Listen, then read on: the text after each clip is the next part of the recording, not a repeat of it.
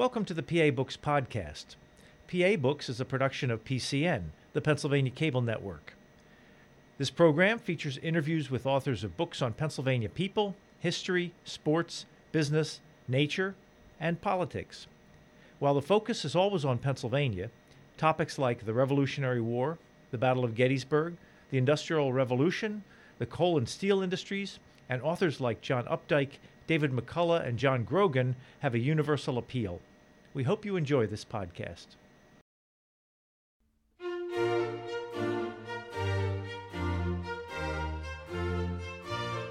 This week on PA Books, Thomas Keels, author of Sesqui Greed, Graft, and the Forgotten World's Fair of 1926. Thomas Keels, author of Sesqui Greed, Graft, and the Forgotten World's Fair of 1926. What did you know about the sesquicentennial before you started writing this book? Well, back in 2007, Brian, I wrote a book called Forgotten Philadelphia Lost Architecture of the Quaker City, which Temple also published. And you may remember the cover photo of that book was this gigantic replica of the Liberty Bell studded with thousands of light bulbs straddling South Broad Street. And I, I, came across this photograph and I was absolutely fascinated by it. And it turned out that this was the great entrance to something called the Sesquicentennial International Exposition of 1926, which was Philadelphia's second World's Fair after the 1876 centennial. So I began doing research, but I was asking people who were very knowledgeable about Philadelphia history what do you know about the sesquicentennial? And they would sort of give me blank stares and say, what do you mean the sesqui what? and uh, very few people knew that Philadelphia hosted a second World's Fair in 1926. Uh, why was it forgotten? Um, part of it was because it was such a huge failure. The 1876 centennial really showed Philadelphia at its absolute best. This modern, progressive, industrial city with great landmarks, beautiful suburbs, etc. And unfortunately, the 1926 Sesqui, everybody called it the Sesqui, um, really showed the city at its absolute worst, ridden by boss politics, corruption, and what seemed to be a remarkable degree of inefficiency. So it was a big flop, and a lot of the people responsible for it went out of their way to make sure that it would be forgotten. And the, the phrase they used was sesqui? Sesqui. Was that uh, thought to be catchy? well, it was sort of making the best of a bad situation. Sesqui is a Latinate term that means and a half. So a sesquicentennial is a centennial and a half, or 150 years. And this fair marked the 150th anniversary of the signing of the Declaration of Independence. John Wanamaker, the department store magnate, um, who had actually been on the Board of Finance for the 1876 centennial, was still going strong in 1916. A was 79, but very hale and hearty and energetic, and he thought that a sesquicentennial, we have him to thank for that term, would both transform and reform his hometown. So, in what terms is it deemed to be a failure? Well, first of all, it attracted fewer than 5 million paying visitors. This is less than half the number of visitors to the 1876 centennial when the population of America was about a third of what it was in 1926. Also, they had invented little things like the car, the airplane, the radio, things that should have gotten the word out about this World's Fair and that should have gotten a lot more people to come to it. They were anticipating anywhere between 30 and 50 million visitors. Why didn't it draw better? Um, a whole number of factors. As I mentioned before, the boss politics of the city sort of played a major role. Um, John Wanamaker envisioned holding the Sesqui on the new Fairmount Parkway. We know it today as the Benjamin Franklin Parkway. In 1916, it was nearing completion, and it was the biggest civic improvement in Philadelphia for decades. It was going to be our showplace. It would be our Champs Elysees, our Unter den Linden, you name it. So there would be a great World's Fair there. The boulevard would be lined with all of these magnificent permanent buildings that, after the fair, would be used to house federal, state offices. They would be the new homes of places like the Pennsylvania Academy of the Fine Arts. And then, of course, the um, icing on the cake would be a new, magnificent temple um, that would be used for the Museum of Art atop the Fairmount Plateau. That was the original design. Then um, William S. Vare, who was the U.S. Congressman for the 1st District and at that point was very busy becoming Philadelphia's undisputed political boss, decided that the fair needed a new home. It would be in the swamps of South Philadelphia, um, which just happened to be in the midst of his congressional district. This was by far the most poverty stricken, isolated, lightly populated, desolate area of Philadelphia. We're talking about the area known as the Neck, which is really the area just above the Navy Yard at the very southern tip of Broad Street. Um, it was basically the city's dumping ground. It was full of ash heaps, trash piles, small farms. There was only one paved road connecting it with Center City, one trolley line. Um, in some areas, the soil was like 12 or 15 feet below the level of South Broad Street. So it was the uh, William Vare's say so alone that uh, put the fair there? In the early 1920s, people were comparing William Vare to Mussolini, who was the fascist dictator who at that point was busy dismantling every democratic process in Italy. The only difference they noted was that, um, unlike the citizens of Philadelphia, Italians enjoyed clean water, clean streets, and efficient transportation. Um, had sort of battled his way to the top. He had outlived or outlasted the other big political bosses that were vying for control in early 20th century Philadelphia. And by the early 1920s, he controlled City Hall, the new mayor, W. Freeland Kendrick, was basically Vare's puppet. The two men were fellow Shriners and had known each other for years. He controlled something like 20 out of 21 seats on the city council, most of the major appointees, the sheriff, the recorder of deeds, and he had a whole army of lieutenants that sort of controlled the city, that people compared to Mussolini's black shirts. And these included policemen, ward bosses, and also poll watchers. These nice, usually very muscular young men who would show up at the polls on election day and would make sure that anybody who supported Vare voted early and often, and would make sure that any opponents did not vote. A congressional committee around this time determined that the average Philadelphian had a 1 in 8 chance of having his or her vote accurately counted on election day. So, yes, he could do whatever he wanted to. And what he did, not directly, he always stayed behind the scenes. But for instance, Mayor Kendrick, his puppet, um, arranged to have himself named president of the Sesquicentennial Exhibition Association, the fair's governing body. He promptly proceeded to pack it with fair allies, with all of the um, organization men. Uh, the Republican machine that controlled the city was known as the organization. So basically, the entire governing body of the fair, along with the city council and the mayor, would do anything the fair asked. And what he asked was to have the fair moved from the Fairmount Parkway, the city's beauty spot, down to the swamps of the Neck, which was not its beauty spot. Was it sort of a given that there would be a big celebration for the 150th, or was it controversial? Um, most people supported it at first. Um, John Wanamaker was a tremendously popular individual. He was really sort of like the grand old man of Philadelphia up until his death in 1922.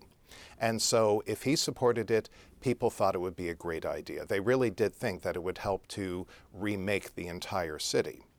Um, but after Wanamaker died in 1922, and after it became evident that this was becoming more of a boondoggle for the Republican organization, then support for the fair began to fall away.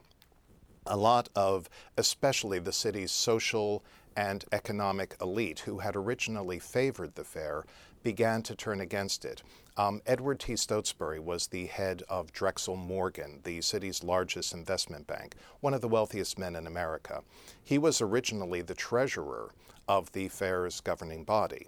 Well, by 1922 23, he was completely disgusted by what was going on.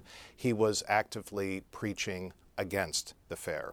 So was Samuel Vauclain, the head of Baldwin Locomotive Works. He said a sesquicentennial would be as welcome as jazz music at a funeral.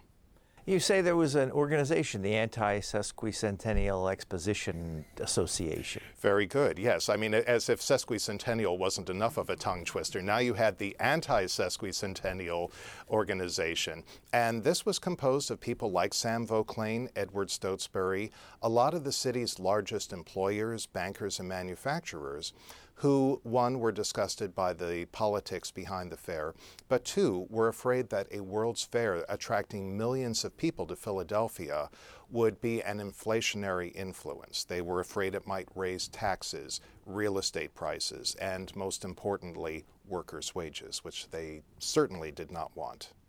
Who decides that it's a World's Fair? I mean, what's a governing body that says you will be a World's Fair? Well, nowadays it's the Bureau of International Expositions, which is located in Paris. This was formed in the late 1920s, so before then it was basically anybody's call. It was, we're going to hold a World's Fair, we sent out invitations, everybody come.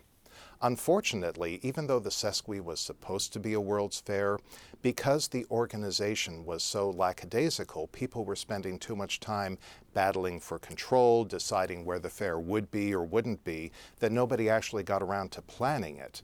And so the fair, the Sesqui, actually had very few foreign countries that staged exhibits there. There were something like 24 nations, but only about seven or eight of them actually built their own pavilions. And these were small things like Czechoslovakia, Cuba, um, not really the great world powers. Uh, places like France and England sort of realized this is not going to be a winning proposition. Let's keep our hands off. Did they use models of other World's Fairs that they could point to and say, we want to be like that one? And were there successful World Fairs before that? Oh, hugely. Well, I mean, the 1876 centennial really set the pace. As I mentioned before, it attracted over 10 million visitors at a time when the entire United States United States population was less than 50 million. And then, of course, you had the 1893 Chicago World's Fair, the White City with its devil. Um, you had the 1904 St. Louis World's Fair. That's Meet Me in St. Louis, Meet Louis. Me in St. Louis. And you had the 1915 um, Panama Pacific exhibition in San Francisco. And if you look at photographs, each of these fairs have these magnificent gorgeous neoclassical structures. They're all Beaux Arts. It looks like ancient Rome and Greece come back to life. And so that was going to be the model. And if you look at the original designs for the fair, the ones along the Fairmount Parkway, that's sort of what it looks like. But by the time it was moved down to the swamps of South Philadelphia, First of all, they spent so much time and so much money simply bringing in landfill to shore up the swampy ground that by the time they were ready to actually build buildings, they had to go with the simplest, most rudimentary designs possible, whatever they could throw up most quickly and cheaply. Did anybody at any point say, This is nuts, let's move it back to the parkway?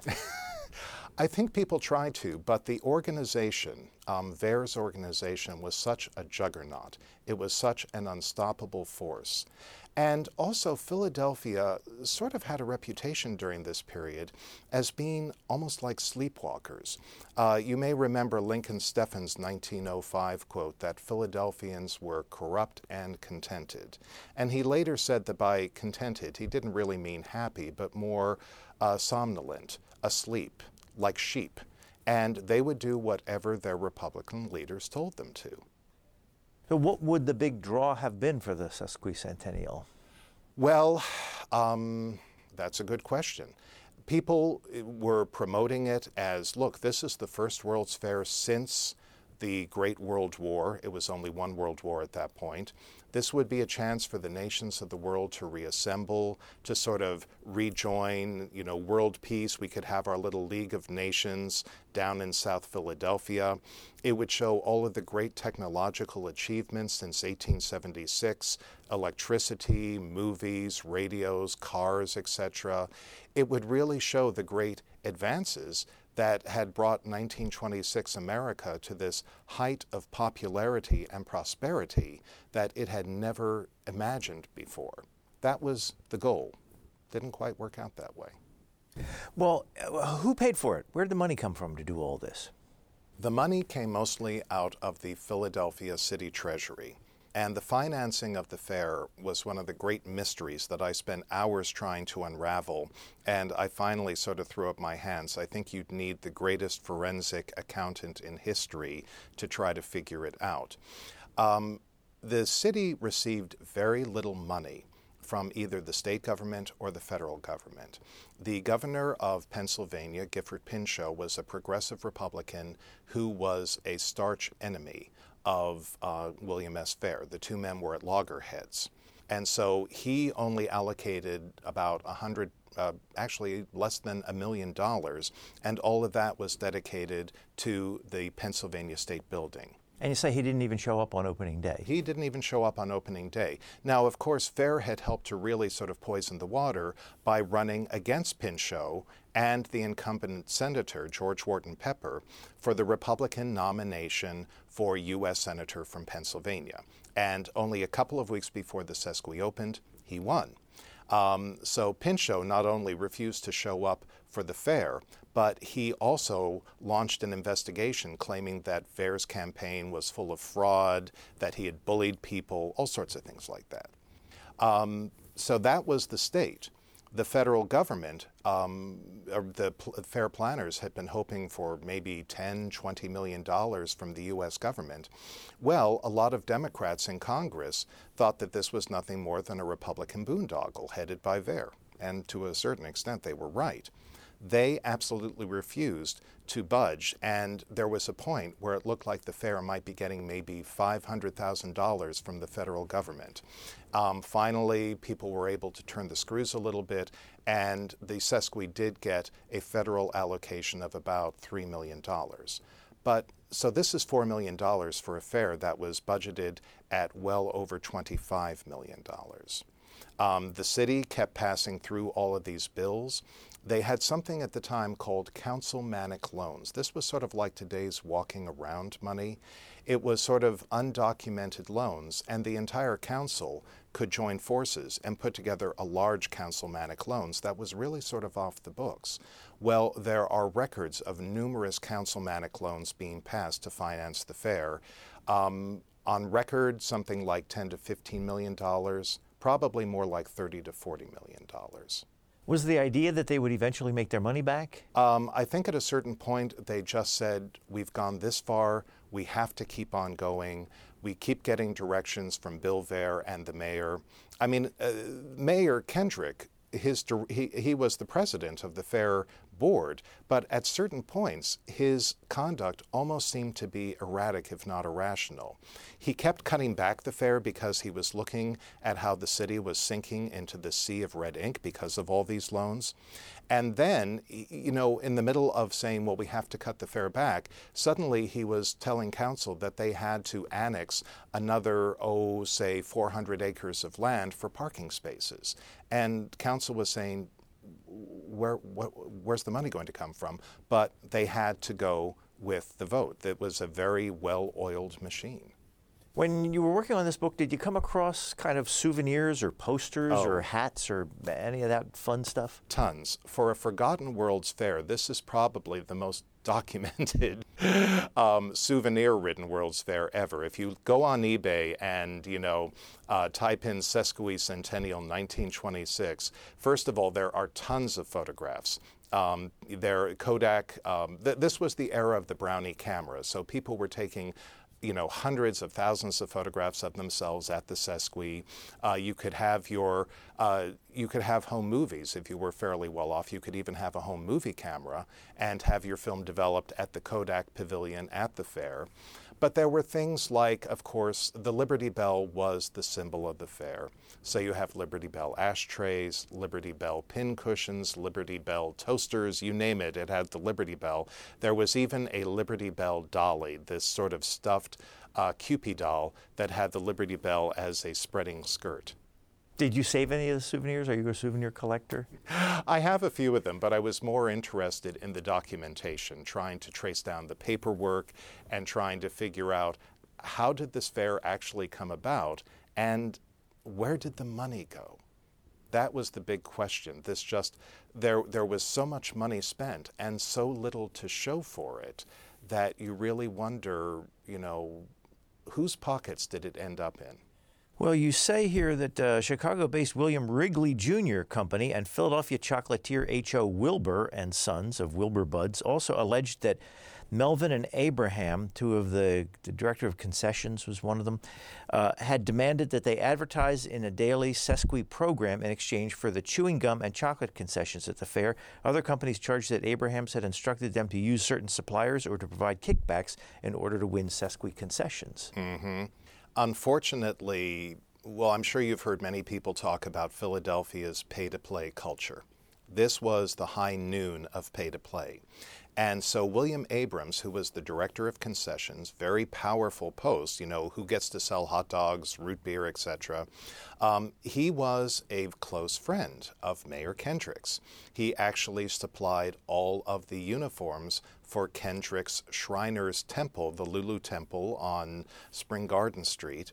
And so he sort of got this very important post, which he said he was not accepting any salary for because he believed in the fair so much. And then suddenly all of these rumors begin to emerge that he's pay, he's playing the pay to play game that you know if you want to sell your root beer or your popcorn or your chocolate at the fair you're going to have to pay up front and of course it was all covered by this supposed sesqui program which the fair's governing body had never heard of and this achieved national publicity so when the fair actually took place there were relatively few concessions there. You could not buy Hires root beer. Um, you could not buy Hershey chocolate. You could not buy a lot of things there because many reputable companies simply refused to play and they walked away. You could also not buy alcohol. Oh, well, you couldn't buy alcohol anywhere. This was prohibition, so nobody bought alcohol. But I do want to read this. You say, despite stiff competition from New York, Chicago, and Detroit, Philadelphia was renowned as the wettest city in the wettest state in the Union. Yes. We, um, we never had an Al Capone, uh, but we did have Max Boo Boo Hoff. And Max Hoff was the biggest bootlegger and converter of industrial alcohol in the United States. He was sending carloads of denatured alcohol um, out to the Midwest to sort of supply Al Capone and his gang. Um, he basically was this very quiet, shy little man. His boyhood nickname was Boo Boo. And it's funny, if you look at him, he always wore bow ties, and he even looks a bit, a little bit like Boo Boo Bear from Yogi Bear. You sort of wonder if the, um, you know, Hanna-Barbera came from Philly. But he ran this multi million dollar organization that would take industrial alcohol, um, take out most of the poison, not all of it, but most of it, and then rebottle it in nice old bottles so that it looked like real scotch or real gin and sell it to people throughout Philadelphia. Um, now, Kendrick knew that the city had an image problem. That's the mayor. Mayor Kendrick, yeah, W. Freeland Kendrick. And he actually hired um, as his director of public safety, the guy in charge of all the police and everything, a Marine general called Smedley Darlington Butler. Local guy, grew up in West Chester, um, had won two Congressional Medals of Honor, known as the Fighting Marine, real tough guy, and said, You have to clean up Philadelphia before the Sesqui. Well, unfortunately, Butler believed his boss and began cleaning up the city. He even tried closing down the big hotels on South Broad Street, like the Bellevue Stratford and the Ritz Carlton, because they were selling lots of booze to their customers. And this was when Kendrick got a little upset. It's like, well, when I, you know, there's closing things down and then there's closing things down. Look at all the little places down in South Philly, close them down. Butler got disgusted. He finally resigned. And only a couple of weeks before the Sesqui opened, he began writing this 30 part newspaper um, sort of autobiography combating vice and crime. And this was appearing in papers throughout America, including the Bulletin in Philadelphia. Every day, people could read about what a corrupt cesspool Philadelphia was, how corrupt and on the take its mayor was, how the Sesqui was nothing more than a big boondoggle for the mayor's real boss, Bill Vare, and how uh, this guy, Butler, was completely powerless to fight it. So, talk about the worst PR in the world. This was appearing everywhere just before the fair opened. I want to read you something else. He said, it's, uh, prompted by Gifford Pinchot, the governor, the state attorney general charged that the sesquicentennial was violating its state charter and breaking the Pennsylvania Blue Laws of 1794, which banned most amusements and commercial activities on the Sabbath. This fair couldn't take a break. Um, I think at a certain point you have to look at it and say they did build it on top of a desecrated Indian burial ground because there's no other excuse for why all these things happened. The fair was desperate for money and desperate for visitors. So it decided that it was going to open on Sunday. This is the 1920s. A lot of people still work six days a week. And so Sunday attendance is a really important factor. And it had been done before. Um, the Centennial was open on some Sundays, the 1893 Chicago Fair. So they weren't like breaking a precedent. But there were so many religious Americans called Sabbatarians, thou shalt not do anything on the Sabbath, that they really protested vociferously that the fair was open on Sunday and Gifford Pinchot, who was sort of looking for an excuse to bash the fair anyway, was more than willing to join their cause and really try to get the fair shut down on Sunday. He didn't succeed, but he kept a constant barrage of legal actions going against the fair all through its, uh, its duration. Did he ever go to the fair? He went once on May 29th, two days before the fair officially opened to open the Pennsylvania State Building. And it was not a happy occurrence. First of all, they were still building the building. They were still building everything. The fair was only about a quarter finished when on opening day. You're saying there some people said, let's postpone it a year. Oh, yeah. And this had been done before. The 1893 um, Chicago World's Fair, that was supposed to open in 1892. Uh, the 1904 St. Louis Fair, that was supposed to open in 1903. And they looked at it and said, we need another year people were telling Mayor Kendrick, you've got to postpone this fair for a year. And there were federal government representatives who were saying, if you open it now, you might get a couple of million dollars from us. Wait until 1927, you'll get at least $10 million. He refused to listen to them. As a matter of fact, he even opened up, he even moved up the fair's opening day from June 1st, 1926 to May 31st, 1926. Why not wait? He wanted to get it done.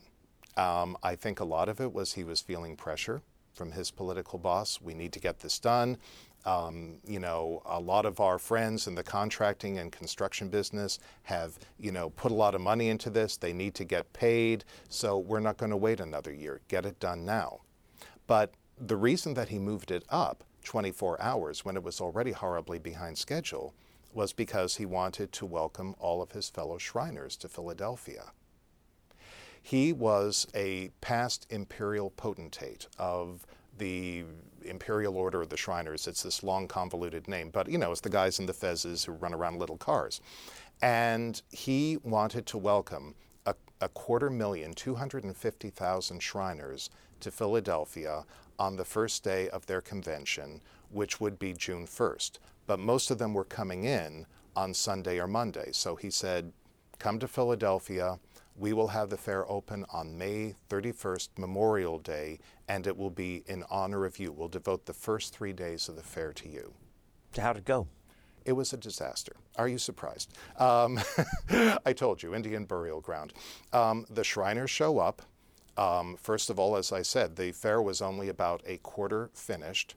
There were like two displays over all 1,000 acres of the fair that were actually open and running. You would go into the big palaces and all you would find would be workmen unpacking crates because the palaces have just been finished. And the Shriners found out that they were the main attraction. They kept throwing all of these large rallies and parades in the new stadium, the Sesqui Stadium, and they were sort of like playing to themselves. And of course, they were trying to get back and forth from Center City where they were staying, and there were constant traffic jams and backups on South Broad Street, the one really operational street between the fair and Center City. So after three days of this absolute fiasco, a quarter million Shriners go home across America and Canada and basically tell all of their friends, don't bother with Kendrick's Carnival. Huge public relations disaster. You mentioned the stadium. Can you talk about that? Um, the main legacy of the fair was going to be a new stadium. And Philadelphia had actually had um, stadium envy for some time. We had been the traditional home of the Army Navy game. Well, early in the 20th century, we lost it to New York because we didn't have a stadium capable of seating more than 50,000 people. Franklin Field at the U of P was too small. So the main legacy of the fair was going to be this gigantic new stadium that would seat over 100,000. And that was actually the first thing that got moved down to South Philadelphia. So when the stadium moved, you knew that the Sesqui had to follow. It was built um, during the early part of 1926. Construction was very rushed. Um, the Enquirer was conducting an investigation into shoddy construction. The uh, stadium was actually built in, se- in different sections. Each like section was built separately to speed up construction, which was great, except that they were all sinking into the soggy soil at different rates. So they kept having to go back and jack up Section 8 because it was a foot lower than Section 7. Um, so the they were having a very rough time because this was supposed to be the big showcase of the fair. Most of the activities were scheduled there, and yet it almost didn't, you know, open because of safety concerns. The stadium outlasted the exposition. The stadium was one of the few real survivors of the fair. It lasted until 1992. It became Municipal Stadium, and then, of course, John F. Kennedy Stadium in 1964.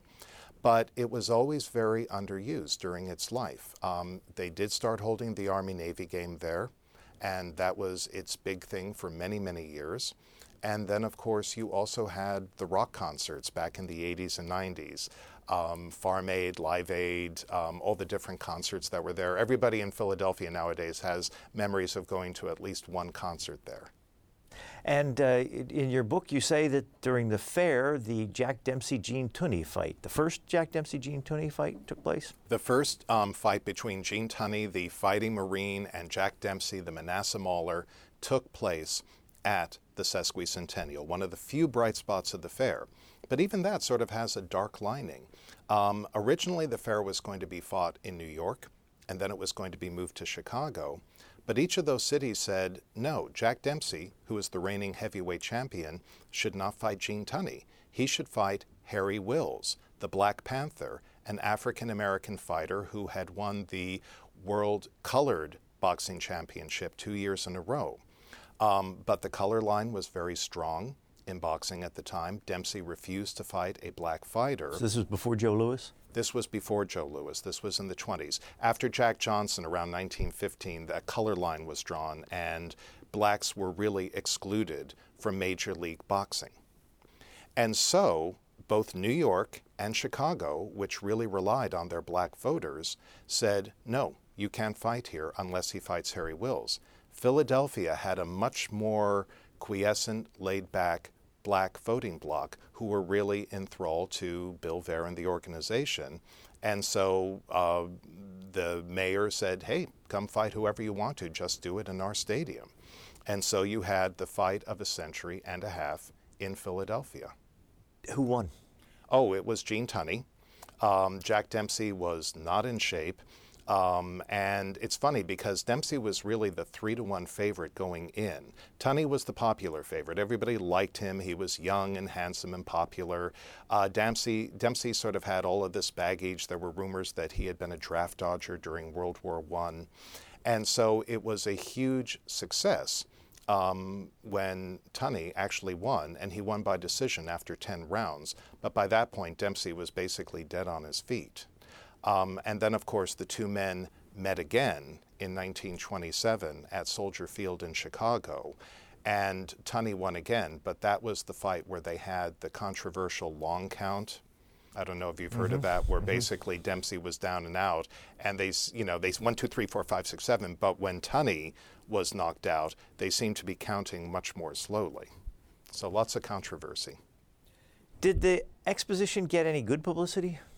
Trying to think. I, yes, it did. Um, well, there was the fight, and it actually came away with glowing reports. Everybody from outside who wasn't familiar with the fair's politics was really impressed by how Philadelphia had cleaned itself up in the new stadium. But there was one um, really outstanding attraction that um, was one of the few things to make money. This was the High Street of 1776. And this was the work of the Women's Committee. The Women's Committee was mostly composed of socially prominent women um, whose husbands, for the most part, had sort of backed away from the fair because of the politics. Uh, Kendrick appealed to them, please come in and help us make something. And so they got together. Many of these were women whose families dated back to the colonial and the revolutionary era. They decided to recreate Market Street, or High Street, as it was known then, the main drag in Philadelphia, and line it with recreations of 22 historic yet vanished buildings. Uh, things like the slate roof house where William Penn first lived in Philadelphia, the old courthouse, which was the site of government before Independence Hall, the house where Thomas Jefferson wrote the Declaration of Independence. Some of these have been reconstructed since then.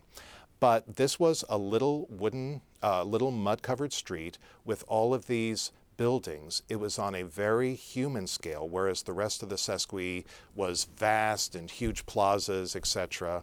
It had lovely little gardens, places where you could sit and rest, little restaurants, and it was a huge hit.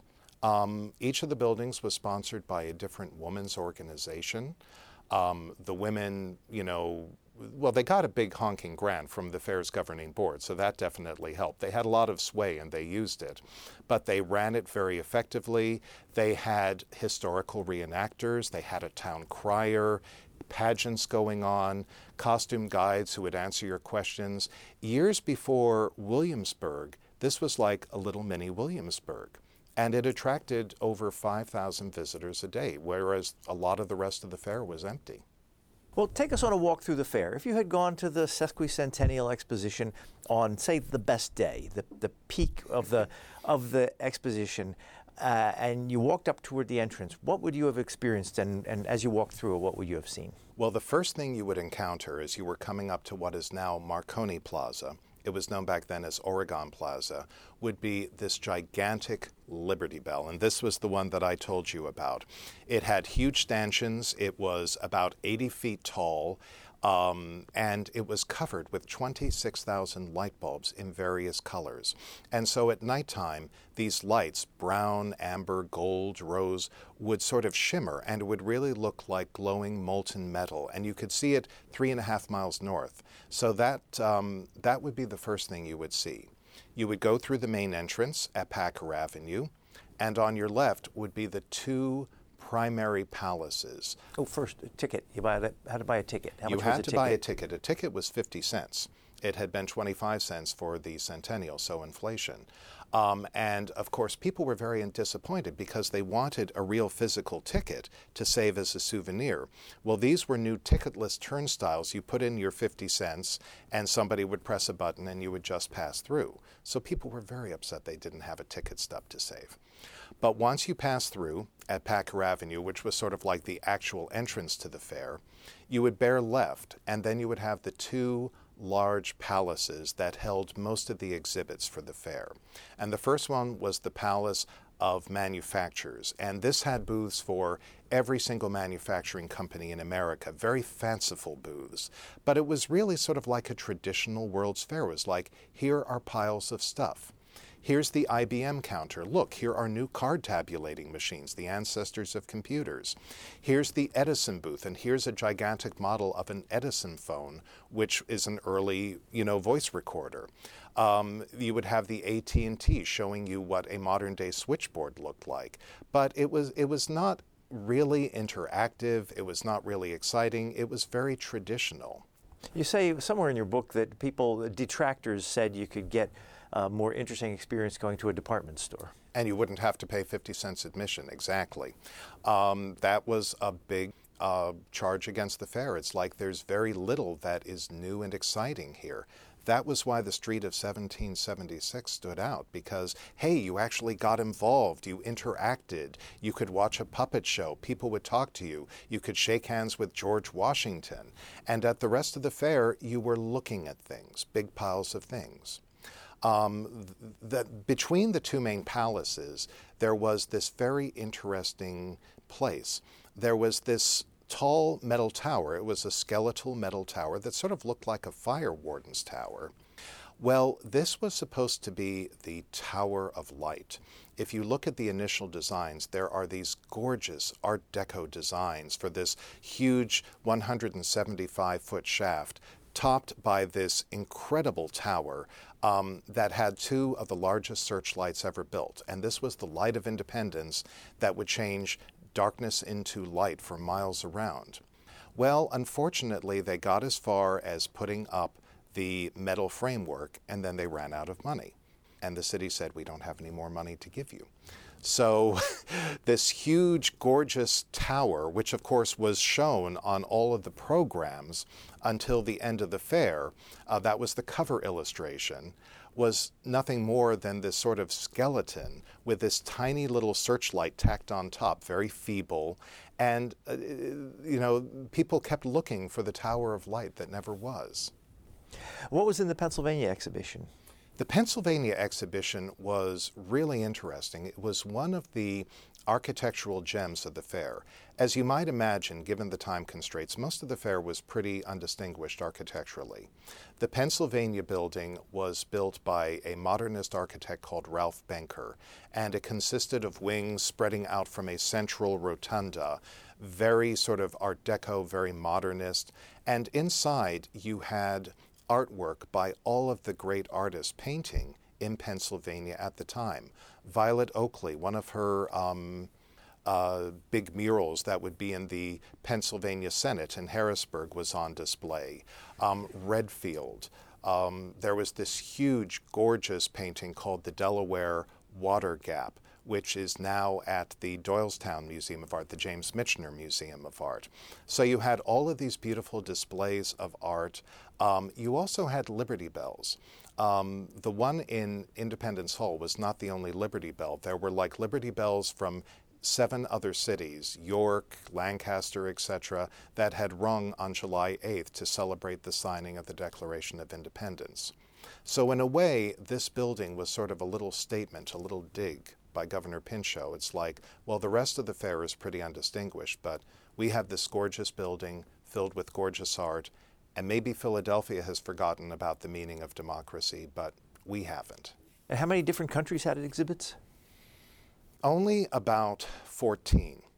Um, and as I said, most of them were basically displays in the large palaces um, by individual manufacturers, private concerns. Both England and France had pulled out of the um, fair because they did not think it was going to be completed on time. The major display came from Japan.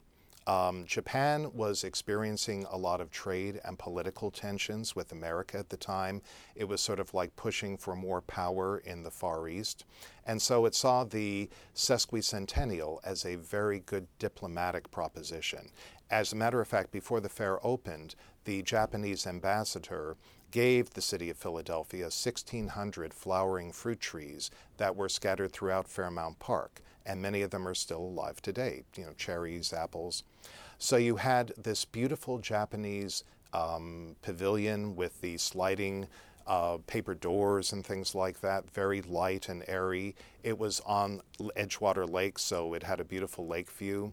And you could go there and witness Japanese dancing, the Japanese tea ceremony, um, silk work, pearls, etc. It was considered one of the most aesthetically pleasing exhibits at the entire fair. There also was an exhibit by the American Birth Control League. There was an exhibit by the American Birth Control League, which would later become Planned Parenthood. Fairly early for that. Fairly early, but it, it, it was considered very important. But it was actually right next to another display that was far more controversial. Um, it was for the American Eugenics Society, the AES, which had been founded in 1923. Eugenics was this fairly new science that had been developed in the late 19th century that basically said what we're doing with animal husbandry, breeding the best to the best, we can do with humans as well.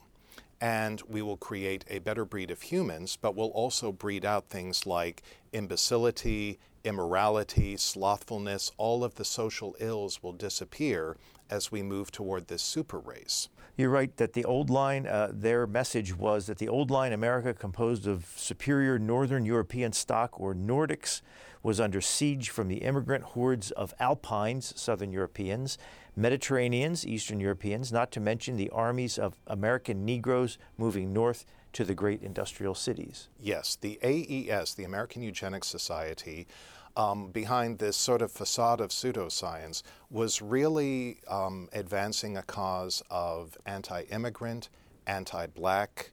It was very racist, um, so much so that in the 1930s, when Adolf Hitler took control of Germany, he started putting into place the first laws for involuntary sterilization of uh, Germans who were considered inferior. He based those laws on laws that had been passed in the American states as a result of AES lobbying. And you say that the Ku Klux Klan was planning a big rally here in Philadelphia to yes. coincide with the exhibition. Yes. The, in the 1920s, the Ku Klux Klan was actually enjoying a resurgence. And by 1925, they were estimating that they had 5 million members men, women, and children. And you may have seen those very disturbing pictures of them at their 1925 Klonvocation, K L O, yes, um, marching down Pennsylvania Avenue in their white robes and hoods with the dome of the Capitol. Well, that was such a huge success that in 1926 they decided that they would do the same thing on South Broad Street. And the disturbing thing is, is that the management of the fair, including Mayor Kendrick, welcomed them with open arms the fair was drowning in red ink. It's like 100,000 paying customers. They can wear whatever we, they want. We don't care. Just come and pay. And um, again, it was a sign of how out of touch um, Philadelphia's government was and, you know, how, how little they thought of, say, Jewish, African American citizens. They sort of trampled on their rights. And it was not until it was discovered that the Klan was going to hold its Klonvocation on September the 11th, and 100,000 Klansmen were going to be in Philadelphia, that uh, the uproar began. And a lot of religious leaders, Catholic, Jewish, and African American, immediately began protesting. The disturbing thing is, is that even then, Kendrick did not say no. It was not until Rabbi Louis Wolsey who was then the rabbi of Congregation Rodeph Shalom in Philadelphia, published this letter shaming Kendrick. And he was exquisitely polite. He was saying, You're an intelligent man. You probably have overlooked the fact that the principles of the KKK, their refusal to acknowledge the rights of anyone who isn't white, Protestant, native born, really run counter to the principles of the Declaration of Independence, which you're celebrating with your fair. It's like just think about it a little bit. And this letter attracted so much attention that finally Kendrick backed down and said, okay, the, the Klan's not coming. But that's a sign of how disordered and dysfunctional much of the thinking behind the fair management was. Now, the ex- exposition uh, did have a committee on what they call the Committee on Negro Activities. Yes.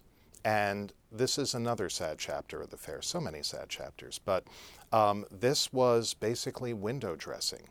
Um, the African American community of Philadelphia was upset over the fact that the KKK was coming, that the fair was hosting the Tunney Dempsey fight, even though Harry Wills should have been the contender, um, that there was this need to do something to address their concerns. And so they chose a fellow named John C. Asbury, a former state representative, Philadelphia's leading black lawyer and banker, um, who was the chairman of the committee. They had a hundred of the city's leading black citizens on the committee. And once they appointed it, that was it. Um, it took an appeal to the White House to get the fair's governing board to give a paltry grant of $12,500, and that was all that these people got to fund all of their activities and programs.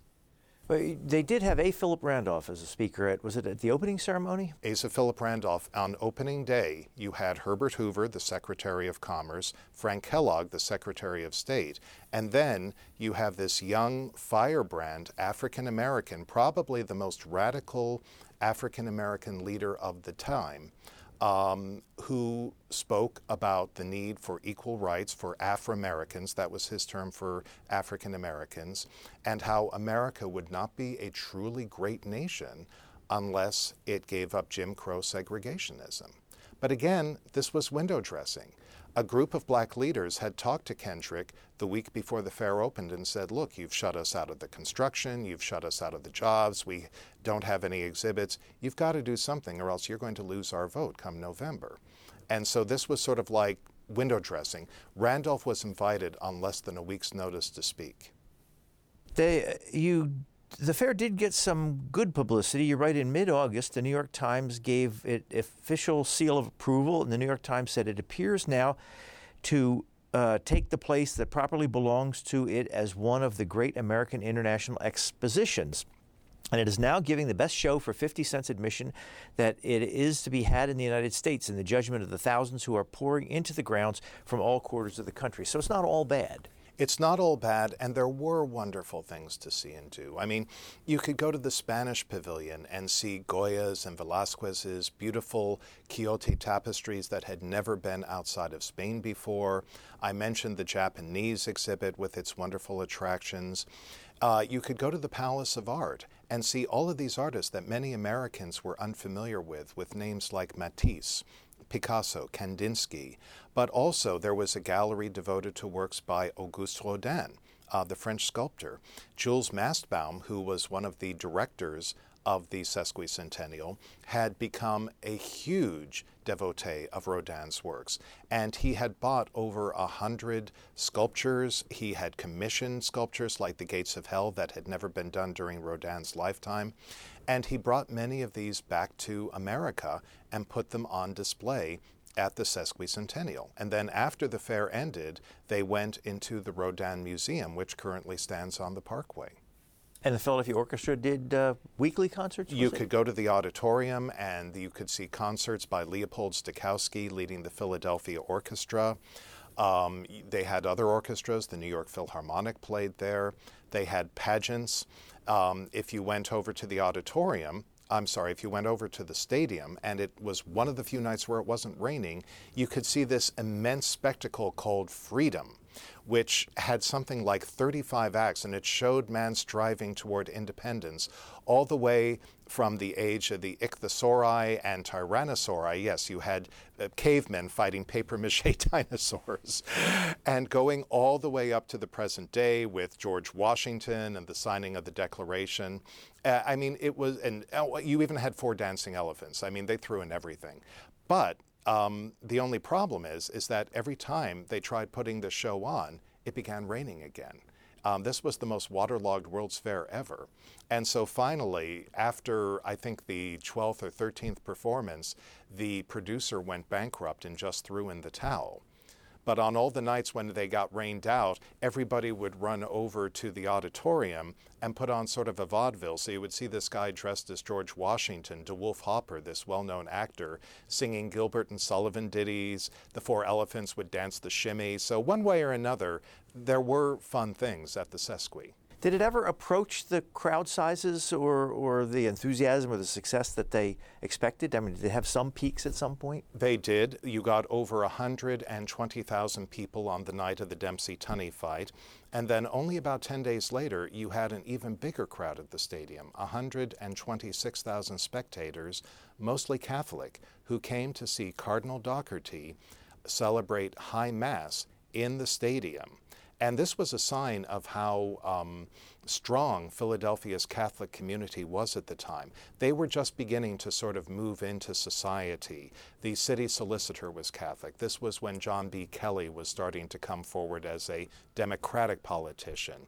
And so this was really a sign of their strength and their power and their pride, this humongous outdoor mass.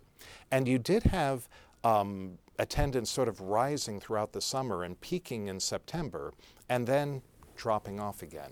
How, how long was the fair open? The fair was open from May 31st.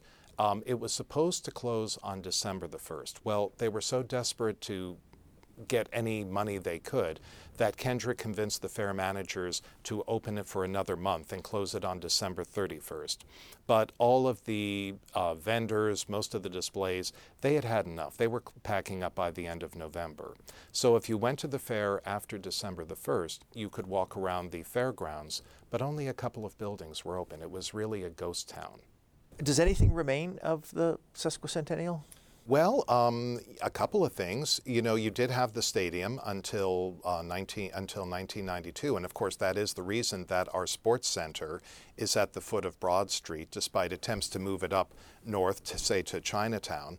Um, there are a couple of um, buildings that house the emergency hospital, the police department, very minor structures.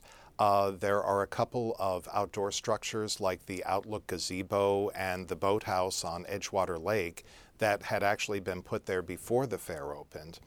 Everything else, oh, I'm sorry, you do have the um, uh, American Swedish Historical Museum, but that's not really a survivor. They laid the cornerstone during the fair, but it didn't open until the 1930s. Was there any movement to keep the buildings there and build something from there? The buildings had been so quickly put up, and they had cut so many corners, and they were so shabby that they were practically falling down by the time the fair ended. Um, the city had a huge auction. Actually, it had two auctions on the fair site in 1927 to try to sell off the buildings and get some money from salvage. And even then, this was a failure. Usually you expect to get like maybe 5 to 10% of your total cost back in terms of salvage. They got less than 2% back. So they spent something like $3 million on all of the major palaces. They got back less than $50,000. And the buildings were demolished very quickly. Um, some critics charged that this was so that nobody would be able to find out the real cost, the inflated cost of these shabbily built structures. And what was left, and you would go to the fair um, site in the 1930s, and the concrete slab um, floors of most of the big palaces were still there, cracking. They had never taken those up. So nothing really remained. The one thing that people talked about keeping was the Pennsylvania State Building, this beautiful modernist structure by Ralph Bencker. Well, Gifford Pinchot was an outgoing governor at the time the fair ended. He insisted that the building be sold no matter what the price and that it be demolished before he left office because he was afraid that it would become a permanent fixture in Vare controlled Philadelphia. I mean, this entire fair was powered by spite and power grabs, it seems. I wish we had more time because I would want to ask you about William Vare some more because he was elected to the U.S. Senate and they refused to seat him or he was expelled before he was sworn in. But unfortunately, if you want to uh, read about that, you'll have to buy the book. This is the cover of the book, Sesqui, Greed, Graft, and the Forgotten World's Fair of 1926. We've been speaking with author Thomas Keels. Thank you very much. Thank you. My pleasure. You've been listening to a podcast of PA Books, a production of PCN, the Pennsylvania Cable Network. We'd like to hear from you. Our email address is pabooks at pcntv.com. Like us on Facebook to learn more about PA Books.